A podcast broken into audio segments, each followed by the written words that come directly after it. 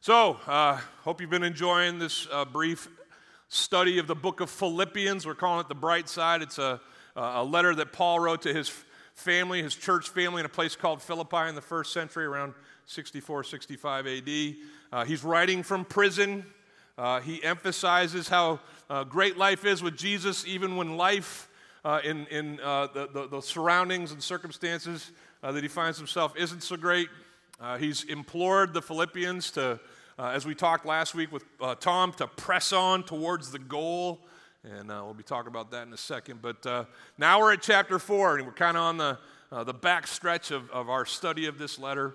And I had all these intents to just plow through verses. You know, when I make my plans, I'm going to preach nine verses this day and, and, you know, eight verses the next. And God just said, slow down, Mark. So we're going to slow down today. You didn't know that.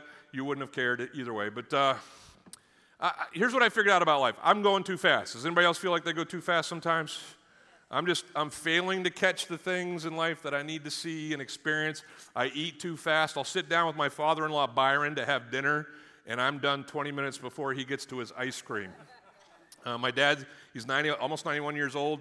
Uh, he uh, is diabetic, and so he only gets one sweet thing a day. It's two ounces of bu- butter pecan ice cream, which is like my least favorite ice cream, so he's totally going to get all of it. And, uh, uh, but those two ounces, have you ever seen someone just savor every bite?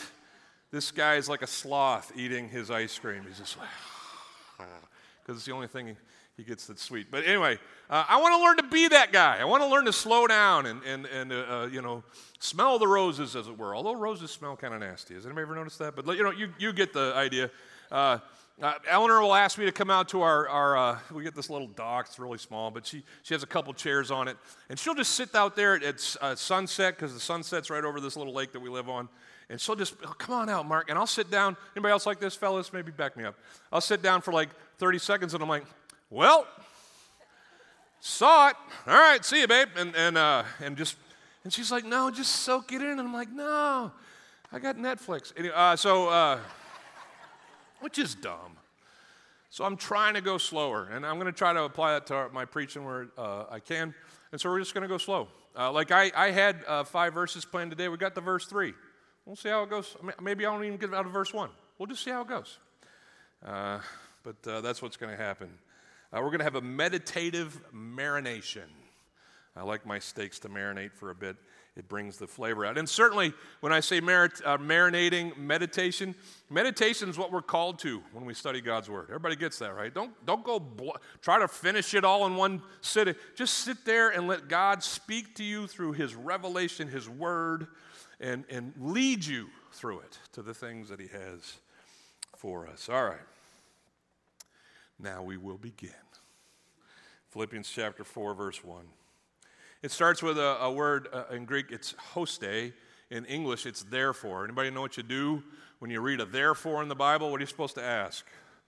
What's it there for? Yeah, you're supposed to go back. And if you ever start in a, a particular passage of the scriptures that begins with therefore, do yourself a favor and, and, and, go back a chapter and see what they've been talking about before you continue to read. Uh, like I mentioned just a second ago, Tom helped us with this. Uh, last week, Paul wrote to the Philippians in the portion that we studied uh, that he uh, is forgetting what's behind, leaving it all there, and pressing on towards the goal of this upward call in Christ Jesus. He wants to know him, he wants to have more of him in life. Now, he speaks of it in terms uh, of, of, of, of, Jesus coming into our lives. That's salvation and, and us you know, getting to know him and living for him in new and more meaningful ways. That's sanctification. As we await his return, that's his, uh, his return is our glorification. These are the three phases of the Christ life. And so we're in that middle phase of pressing on, of becoming more like Christ and less like ourselves. Therefore, in light of this call to press on. He, he's going to uh, essentially give some instructions as to how we're to press on here as he closes out his letter to his friends in Philippi. Before he gets to the instructions, the imperatives, the commands that he has for them, uh, he, he gives four affections for them, four affectionate names. You got like pet names in your house? Uh, you know, maybe you don't want to say them out loud, but like Eleanor and I have names for each other. I call my kids all different things. My, my middle son, son's uh, nickname is Lump. Don't call him that, but uh, there was a song that came out when he was born. She's Lump, he's Lump, he's Lump, he's in my head. It's by the President of the United States of America. Anyway, if you know it, great, fine. But that, that's, he, he was just like a little lump when he was born. So we've called him Lump uh, for you know 27 years. My, my daughter is Booch. I shouldn't be saying these things out loud. Who cares? Uh, but you know, we, there was a cheer on SNL. You know, uh, uh, Kai Kai Bucci, Kai Kai Kai Bucci, roll call. My name is Kylin. Anyway, we had this whole cheer for my kid while we were changing her diaper, and to this day, I've never. I've never signed a card or, a, or, or, or given my daughter anything with her real name, which is Kai. I just call her Booch. None of you can use those names, but you have them. Does everybody understand what I'm talking about? And so Paul's got his. Here we go. Wow. Let's see, that's why I only got through three verses. he starts with this one. He says, as he addresses his friends here in the finishing of his letter, he says, My brothers. Anybody ever been called brother in the Christian church? It's an apt affection or affectation. It's an apt nickname for those of us. Why? Because we're the family of God, people. Uh, no matter where you go, if you meet someone, if you're a follower of Jesus Christ, you have become uh, uh, uh, a member of his family. You're a son or a daughter of God himself in the truest sense of that. Uh, that's that idea. And, and if you go somewhere in the world and you meet another brother or sister, you may have zero in common. Let, let me show you. This is a picture of myself and my buddy from Africa, Uganda. Uh, he lives in Kampala, the, the capital there. His name's Liberty. Uh, he's the leader of a ministry that we partner with in training pastors over there. I had the privilege to go over a few months ago and hang out with him. And listen, we're different ages, different cultures. He speaks English funny. He thinks I speak English funny. Uh, uh, we don't have a ton in common beyond our faith in Jesus Christ, but that is all we need in common because that makes us family. Paul writes from prison to his brothers and sisters, ladies, in the faith. He says, Whom I love and long for. Uh, if he was texting his letter to the Philippians, uh, this part would have like all the heart emojis, you know, maybe the kissy face with the heart coming out of it, right? Anybody use these? Anybody know what I'm talking about? Yeah, it's, uh, it, it's, it's him just sharing his emotions, his feelings. He, he loves them, which is the command of God for us to love our neighbors. Uh, but he goes beyond that. He longs for them. He, he wishes he could be with them. Is there anybody right now you wish you could be with? In fact, turn to someone next to you right now. They're not here. You wish they were. Who is that person that you wish you could be with? On the count of three, say their name to the person. One, two, three. Well, somebody don't want anybody here. Okay, uh, that's fine. But he has this long, and I took my dog Toby for a walk the other morning. Uh, as, as I was rounding the corner uh, from our drive, my wife was returning from her exercise class, and so she and I greeted each other. It was the first time we'd seen each other that day. My dog heard my wife's voice, and it was over. Does anybody have this dog? He's trying to climb the Honda, you know, he's trying to get in there. And she drove away because we had to go do our walk, but my dog's no longer interested in the walk. Why? Because he's heard the voice of the one that he longs for. And he just wants to go back to the house and hang out with her, right? Anyway, uh, we kept going. That's how Paul feels for the Philippians. He calls them his joy. My joy. And we've been talking a lot about joy, how it's a choice uh, for us to make in, in difficult circumstances. Uh, we don't have to be happy to feel joy or to, or to choose joy.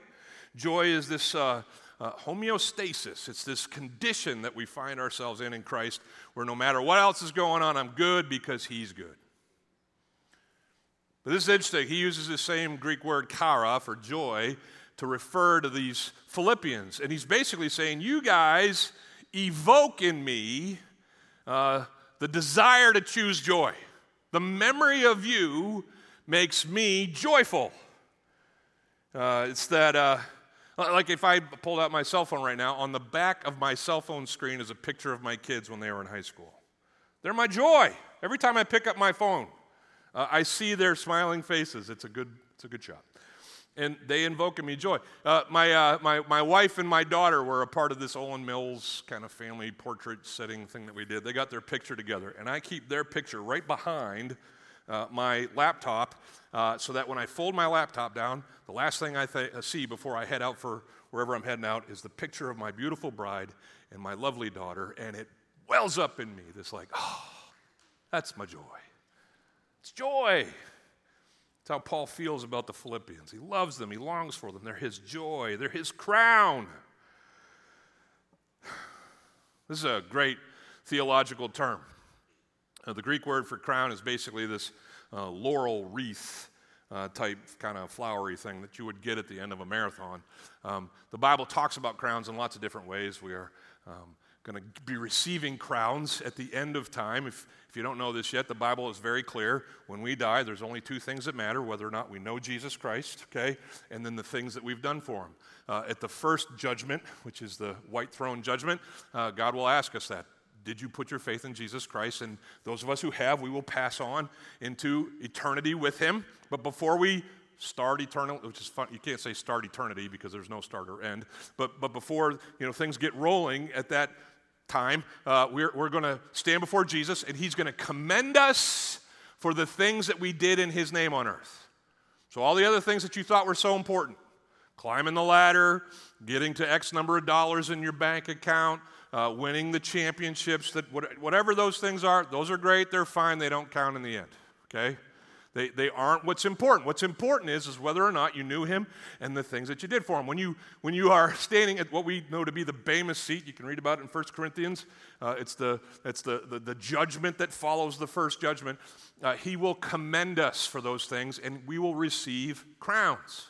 And that crown will be cast then at his feet, casting crowns. Someone should name a band. Um, but that crown will be cast at the feet of Jesus because obviously anything that we've done for him, he was the source, the power. Uh, there's power in the name of Jesus. Someone should sing that around here, right? So, so that's the crown idea. And Paul calls the Philippians his crown. Yeah, he's saying a couple things. You're, my, you're one of my crown jewels, you're one of my crowning achievements. Spiritually speaking, when I look at you, I look at you like a proud father. You, you have honored me, you've honored Christ, you've served well in your community. You're my crown. And, and I'm going to stand before Jesus someday, and with, with, a, with a right spiritual pride, I will be honored to be associated with you because of all that you've done for Christ. So, those four things brothers, sisters, family, the ones that I love and long for, my joy and my crown. It's a good start, right? Now he offers this. Here's his command stand firm. Stand firm thus in the Lord, my beloved. Uh, we've already covered stand firm in a previous message. If you were here probably six weeks ago, we were in chapter one, and Paul talked about hey, if you want to make my joy complete, stand firm in one mind. Stand firm. We talked about it that day. The, the, the, Christ life is a statement to be made. Anybody remember the emotions? And it's a, uh, thank you very, wow, wow, way to go. Who is that? What's up, big fella? Here, you, here. Yeah, it's a stand to be taken. It, uh, the, the, Greek word is stekete, from which you know the idea of like a stake comes, not the yummy marinated kind, but the, the in the ground kind. Uh, it, it, was from the military. It would be a, a, a, command that an officer would yell out as, as armies would face off in the field Stekete! Stand firm! It, it's like uh, you know, uh, uh William Wallace in Braveheart when uh, the Scottish uh, infantry is facing the English cavalry. Hold, hold, hold. He gets kind of nasty after that, but uh, uh, it's this picture, and he says, Stand firm. Listen, church, here in this first century, as we're just getting going this faith, uh, you have to make it out of the first century for this to make it out of the first century. You've got to stand firm for the faith that you have in Jesus Christ. He's, don't skip over little words. You ever do that when you're in the Bible? Just get the gist, keep going. He says, stand firm, and what's the next word? Thus. It sounds kind of weird in English for us to say, stand firm thus or thusly. Um, it's, a, it's just a little adverbial uh, ad Uh, but it's Paul's basically calling into mind all of the things that they have stood firm in before. Hey guys, this is not new stuff. I'm not giving you a new command. We've had to stand firm already, haven't we? When we first started as a church, our families thought we were crazy for believing in this carpenter from Nazareth, but we stood firm. When I, uh, you know, took the gospel to other places and people threw rocks at me, literally, and, uh, you know, uh, tossed me out of town, and I had to, you know, uh, uh, just suffer in, in um, just unbelievable ways. I and you have stood firm through those moments so that the gospel could continue to proceed. We, have understood what standing firm is, and so all I'm telling you is to keep going in what we've already been doing. It worked yesterday, it'll work today, and it's our call for whatever we face tomorrow. Stand firm, stekete, hold. Stand firm in the Lord. So, the question, as we're going to walk through in the next few weeks, is how does that happen? How do we do that? How do we stand firm in the Lord? Uh, that's why it's going to take a little longer. I want to kind of just uh, pop this balloon for a second. Um, it, it's going to be super obvious to everybody. Can, can, we all agree that standing firm is a choice? And that uh, our ability to stand firm is going to ride on the choices that we make in, in terms of us being able to stand firm. Like life is choices. Is anybody with me on this? Does everybody agree with me on this? You chose to get up here this morning? Way to go. Good to have you. You chose to tune in right now? Way to go. In the next few minutes, you could choose to tune out and go to whatever's on your phone. Google what you want. And you could choose not to listen to them anymore. Some of you already have. And you're like, oh, wait, how does he know I'm Googling right now? Uh, you could be online. Where are you? Where's, there you are. Hi. You could be online right now, and you could choose to get up from wherever you're watching this online and go outside, and you'll still count it because it was running while you were out there. We can do it. We, we, listen, choices shape our outcomes. We sow, and then we what? Reap. It's, it's just a principle of life. It goes even beyond the spiritual. It's just, it's how things work. We, we learn it early. How, how many of us have parented anybody? Anybody parented a kid in here? What do you teach them? As soon as they know uh, the difference between right and wrong, uh, they are doing something wrong. You pull them aside and you say, hey, buddy, looks like we got a choice right now. Uh, you could join your brother and sister in cleaning up the toy room, and guess what? Popsicles. They'll be awesome. Or you can do what you're doing right now, which is not helping your brother and sister, and you will go to bed. And you will stay there for a long time. What do you want to do? Anybody parent that way? You're trying to help your kid learn some stuff, make right choices, raise up a child in the way that it should go, right? So that eventually, maybe longer, some than others, they will choose what they have been taught. But uh, man, choices shape us. And so standing firm is going to uh, con- be contingent on us making right choices, just like it's always been. You know, uh, I don't need to go through the whole Bible, but let's let's have some fun. Choices started this whole thing. The first two people made a bad one. They were in Eden and they chose not God. Sin came into the world, and here we are. But thankfully, our Bible reports lots of good ones, like the one where a guy named Noah builds an ark, a boat in a desert. Works out. A guy named Abraham, minding his own business, uh, hears from God and walks from modern day Iraq to modern day Israel. Works out. A guy named Joseph is sold into slavery by his brothers. And even as uh, he's walking through all of these horrible consequences of that choice of his brothers, he chooses not to dishonor God in any of those situations. And eventually, it works out. The disciples in the New Testament, they meet Jesus. And he calls them and he says, I'll make you fisher of men. And they leave their livelihoods and they follow our no name carpenter from Nazareth. And it changes their lives and ours forever. One of those disciples, a guy named Pete, was sitting in a boat and he calls out to his Savior who is already walking on the water and he says, If that's you, let me join you. And he's the only guy that I know in all of history that walked on water. Choices shape outcomes in good ways and bad. We got Eden. We got the next chapter in our Bibles where brother kills brother, Cain kills Abel. That didn't work out. We got Israel in the book of Exodus complaining about their freedom. I wish we were still slaves.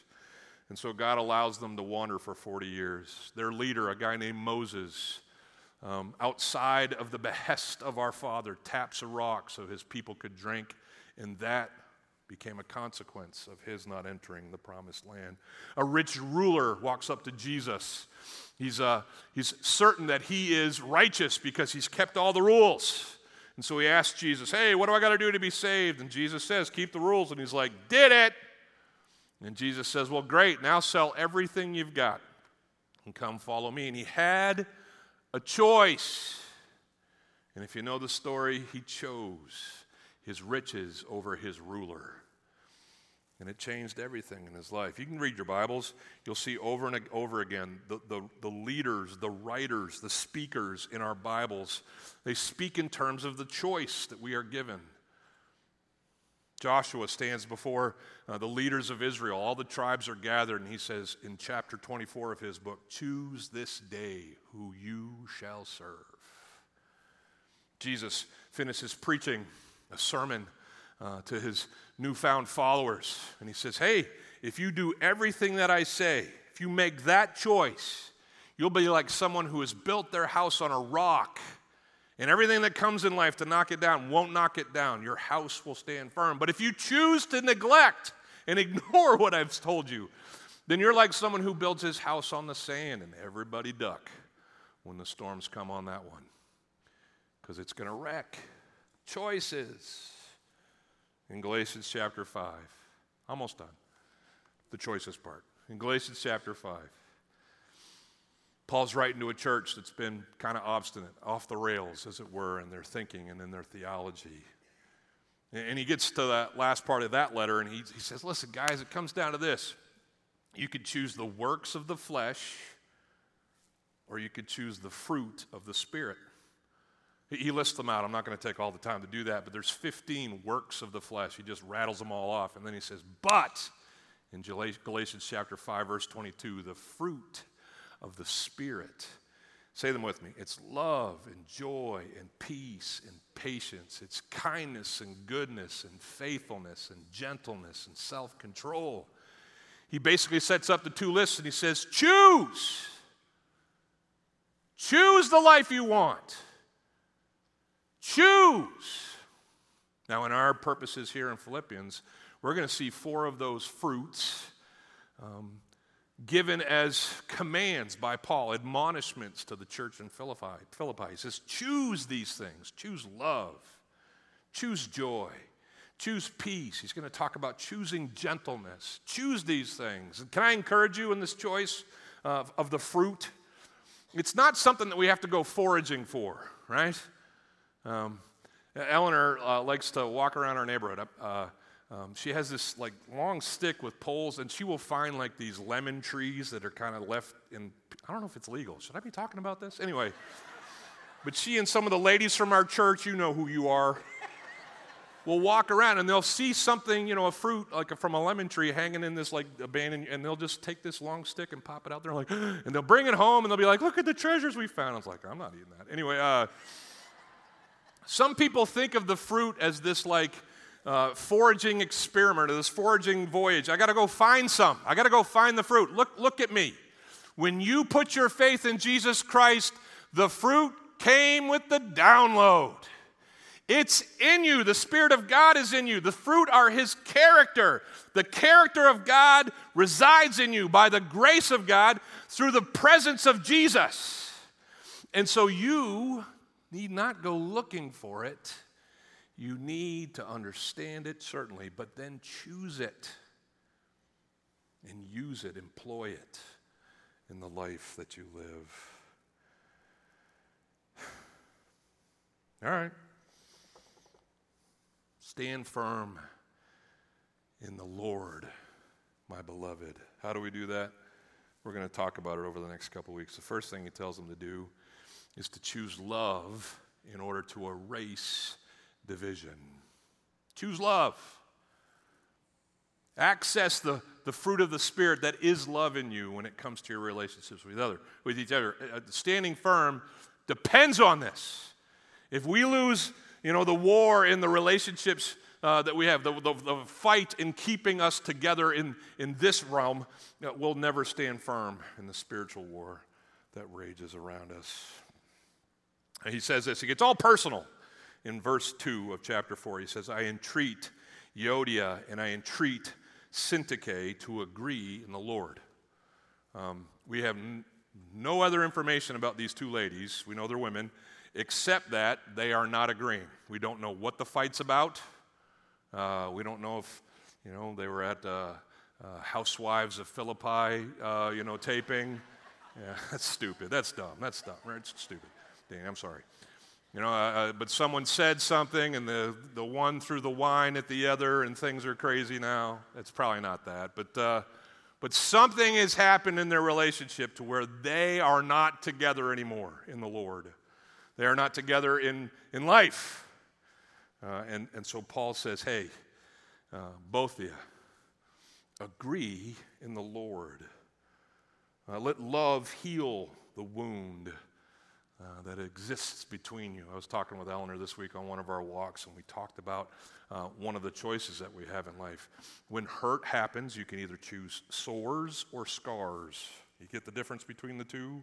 Sores don't heal, you keep them open, you keep picking at them and poking them and they, they remain, uh, they, they fester and they remain a problem. But scars heal. And you can look at the scars. Anybody look back at the, the hurts of your past and learn from those things? Grateful that you're beyond them, but uh, benefiting from them? Yeah, this is the choice that he's basically thrown out for Euodia and Syntyche. Hey, you guys, scars, let, let, whatever is, is between you, heal.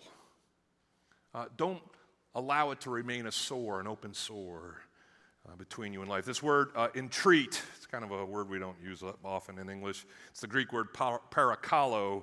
Uh, it means to entreat or to urge or to encourage. Uh, in our common vernacular, it might be like, uh, let's go, ladies, let's go. Come on. Seriously, we're going to do this. We're going to keep divided like this. Let's go, Paul says. Let's get this sorted. Let's let love bring healing where things are broken. I love that he, he uses parakalo or parakalao uh, with both ladies. I entreat Euodia, and I also entreat Syntyche. It's like there, there's an even balance in the, in the onus and the burden of things being okay. Now, in my experience, that's hardly ever the case. Usually, if there's like a hurt or an offense in a relationship, there's an offender and an offended. Have you noticed this? Like this one did this and this one got hurt. Uh, and so Paul says, hey, I don't care who the offender was or who the offended is. Everybody worked to bring this back together. We are called to love the Lord our God with our heart, soul, mind, and strength. And we're called to love each other as we love ourselves. We are called to love. And so, even if you're the one, because this is what happens typically in relationships.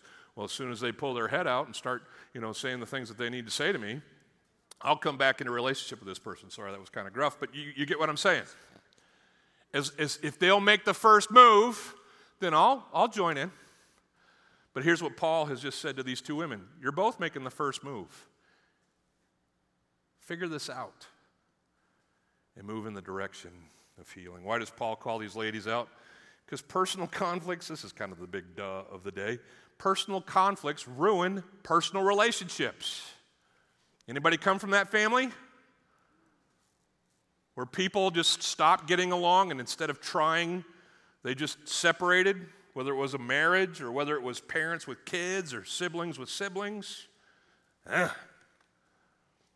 if conflicts aren't dealt, dealt with, uh, we just kind of get used to them not being solved and we move on. And relationships are lost. But that's not his only concern. In a church context, like he's writing in, personal conflicts tend not to stay personal. You know, it's like Twilight. I'm with Edward. I'm with the guy who was the werewolf. I can never remember his name. But, uh, you know, we pick sides. We got our favorites. And so a conflict becomes public because somebody notice it's hard to keep conflicts from, from showing?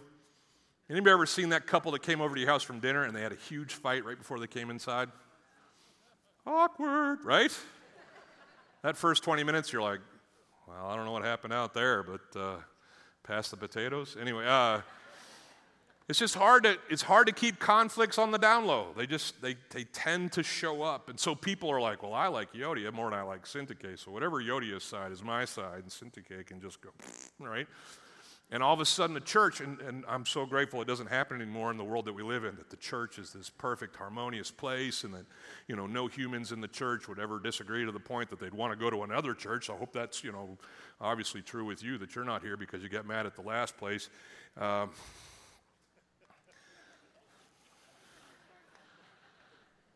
Because what has to happen in healthy churches is that people who disagree work through those things and they sort them out. And where they can't agree in the pieces of life, they agree in the Lord. And they forgive and they heal. Yeah, personal conflicts in churches tend not to stay personal. Churches split over such things. 20 years ago, uh, before I got here, uh, our church, if you were here, you remember this, went through a difficult season. Uh, the previous leader before me made some choices that, you know, certainly uh, uh, on the one side, I think it was right, the elder side, it was like things need to change. He can't be our pastor anymore. But people love that man, rightly so. He's, a, he's an, you know, aside from some of the stuff, he's an amazing guy. So, so it became keep him, don't keep him. Let him go. He's got to go. You, you get my point. And this church suffered because of the sides that were taken, right? It ought not to be. Where possible, we need to find solution. Can I do a quick sermon sidebar? Doesn't matter. Here it comes. In my experience, the greatest challenge of the uh, uh, effectual work of the church is not met from outside, it occurs inside. Like, like I, I, there's this tree that fell over during the last hurricane. When was that? Like a year ago, two years ago, whatever. Uh, but the last hurricane, this massive uh, uh, tree that was right by my street fell over. Maybe you read my email about it. Uh, and, and, so that morning after the hurricane, my entire neighborhood came out to, to clear this tree so people could actually drive down our street. Um, but if you look at the stump of the tree, I meant to get you a picture, but can everybody picture it with me? If you look at the stump of the tree, it's still all jagged and, and sawed off, or the tree snapped and fell over. But if you peer into that stump, how much of the stump is really there anymore? I'll tell you how much. Only this outer rim. The tree had started to rot from the inside. And so when the winds of the hurricane blew, there wasn't enough tree to hold up the tree. And the weight of it just knocked it over. Our adversary loves to get on the inside and ruin churches from there. He loves to create drama wherever he can. I am anti drama. I will deal with your stuff with you, but we're not going to make it something it's not. Because we're not going to allow Satan the satisfaction of dividing us and pulling us in different directions. He loves to be the Trojan horse enemy. He, he loves to, it says this in Ephesians chapter 4 that we should be angry. It's a, actually a command of God. Righteous anger, good. But we should not sin in our anger and let it divide us. We should not let the sun go down on our anger. And we should not let anger allow our adversary, the devil, a toehold in our lives or in our churches because that's where he likes to play. We all talk about, and I get it. I get your emails. You send me the most recent post about, you know, how you know the, woke this and all that stuff. And uh, listen, I agree that there are things that we need to stand for in the church against the world that is coming against us. Hear me preach that. But I am more concerned about the effects of some of those debates in the church and pulling away, us away from what matters and dividing us in ways that would render us useless in the mission that God has given us. Are you? With me. And so Paul says, hey guys, sort this stuff out. Uh, we'll get to verse 3, and then I'll stop. He goes on and he says this He says, Yes, I ask you also. And then he introduces a new character to the story true companion. We don't know this person's name. True companion, help these women who have labored side by side with me in the gospel together with a guy named Clement. We don't know anything about him. All the Philippians would, apparently. And the rest of my fellow workers whose names are in the book of life. He, he uh, most scholars that I read this week think the true companion here is probably the current pastor of the church in Philippi. Whoever that person was, he's like, hey, you know, fellow leader in the church, help these ladies sort this stuff out. Uh, true companion, that word companion there, I love it. It's this uh, uh, Greek word that comes from the farm. It's uh, suzuge, and it's, uh, it basically means yoke fellow or yoke partner, uh, yoked with.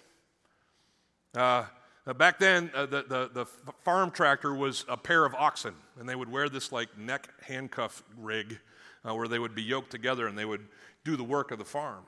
And so Paul goes to that, that rig and he says, Hey, I'm the one guy in the one side of this yoke. I need you to join me for the sake of the unity of this church. Whoever true companion is, they know right away when he says Suzuge, you, I, you need to go do some work in this situation. Now, some of you are like, oh, is Mark kind of setting me free to go meddle in people's lives? Ooh, I can't wait to do that. No, uh, it's not a command to meddle, it's a command to mend, to forbear with what's going on in someone else's life. Paul writes it uh, this way as he talks to the Romans. In Romans chapter 15, verse 1, he says, We who are strong have an obligation to bear with the failings of the weak and not to please ourselves. Let each of us please his neighbor for his good, to build him up. For Christ did not please himself. Oh, we've read that in this letter, haven't we? In Philippians 2, Paul tells us uh, uh, in verse 5 to have the mind of Christ. And then he goes on to describe Christ and his actions here on earth. He said he didn't, even though he was God, he didn't consider equality with God something that he should grasp. He set it aside and he became nothing. Uh, even, even to the point where he hung himself, he allowed himself to be hung on a cross and die for our sakes. Jesus wasn't here for his own shine, his own purposes. He was here at the behest of the Father to honor him in the commands and the plan that he had. And so are we. So when it cut listen, this is a hard one for me because, you know, not my circus, not my monkeys, one of my favorite phrases, right? Now, and there, there's certainly parts of that that are true. For the meddler in you, that's a true statement. Not your circus, not your monkey, don't make more of a mess. But for those of us who are in life with people who are out of fellowship, out of relationship, at war, whatever you want to call it. We need to be sensitive to the Spirit's leading so that we can come alongside those people and where God would allow, referee. Bring about healing, lovingly confront, and seek to restore. That's why Jesus said, Blessed are the peacemakers, for they shall be called sons of God. Can I just share one more thing? Doesn't matter. Here it comes. Yes, I, uh, verse 3, one last time. Yes, I ask you also, true companion, help these women who have labored side by side with me in the gospel, together with Clement and the rest of the fellow workers, whose names are in the book of life. Who's heard of the book of life? Anybody heard of the book of life? Yeah, if you've heard about it, you, you understand that there's this book where our, if, if you're a follower of Jesus Christ, if you by grace and through faith have received Christ, your name has been written down in the book. And I used to think of that book as like, well, look, my name's in the book. It's like some kind of heavenly LinkedIn or something. You know, I mean, I, am you know, I have a, uh, uh, you know, a, a page in, in the book of life, and here's all of my, uh, you know, accomplishments and and all the trainings I've had, and I'm, you know, currently working as the pastor of Bay Life Church in Brandon, Florida, and I've done that for a long, you know, and, and, that, and I don't think I've meant to do that, but I think that's been my impression. My name is in the book. Look at me. Uh, did I do anything to get into the book of life? For some of you who are wondering, the, the answer is no, other than put my faith in the one who did everything so that I might be in the book of life. The book of life isn't this like uh, who's who amongst American high school seniors or whatever, you know, these stupid books that people want to get their names in. Uh, it's a, it's, it's, this is what someone I read this week said. It's more of a receipt book. Somebody got a receipt book? These are old things because we're all digital these days, but, but some ledger where you're recording your purchases You know what Paul uh, wrote to his friends in Corinth uh, about us and our relationship with Christ? Um, we are the purchased ones. He says this in chapter 6, verses 19 and 20. He says, Do you not know that your body is a temple of the Holy Spirit within you, whom you have from God? And then he says this You are, say it with me, not your own, for you were bought with a price. So glorify God in your body. So back to Philippians.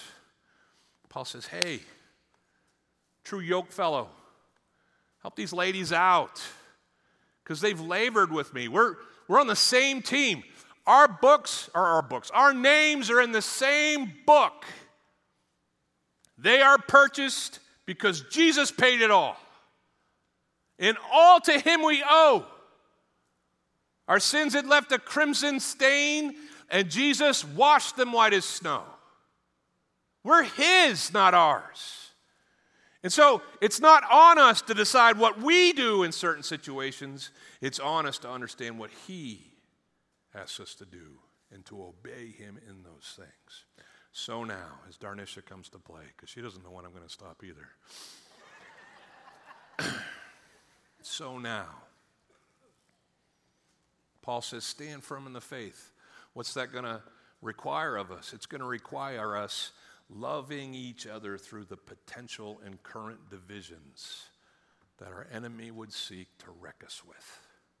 That means if you're out of sorts with someone in here, you don't leave today until you sort it out by the grace of God, in humility, in love, no headlocks, but you sort it out. If you're in here today and you know of people who are in that situation, you come to them, and by the grace of God, you bring it up lovingly without finger pointing, and you say, hey, let's work on this. Why? Because if we're in the book of life together, we're not our own. And it's what God sent Jesus to die on the cross for us to have. He paid it all so that we might live in harmony with each other, in harmony with Him, in obedience to His call, so that He gets the glory and we get the best life that He offers. That's my prayer for you. We'll, we'll pick up there next week. Can we sing about this one who paid it all? Stand with us as we sing.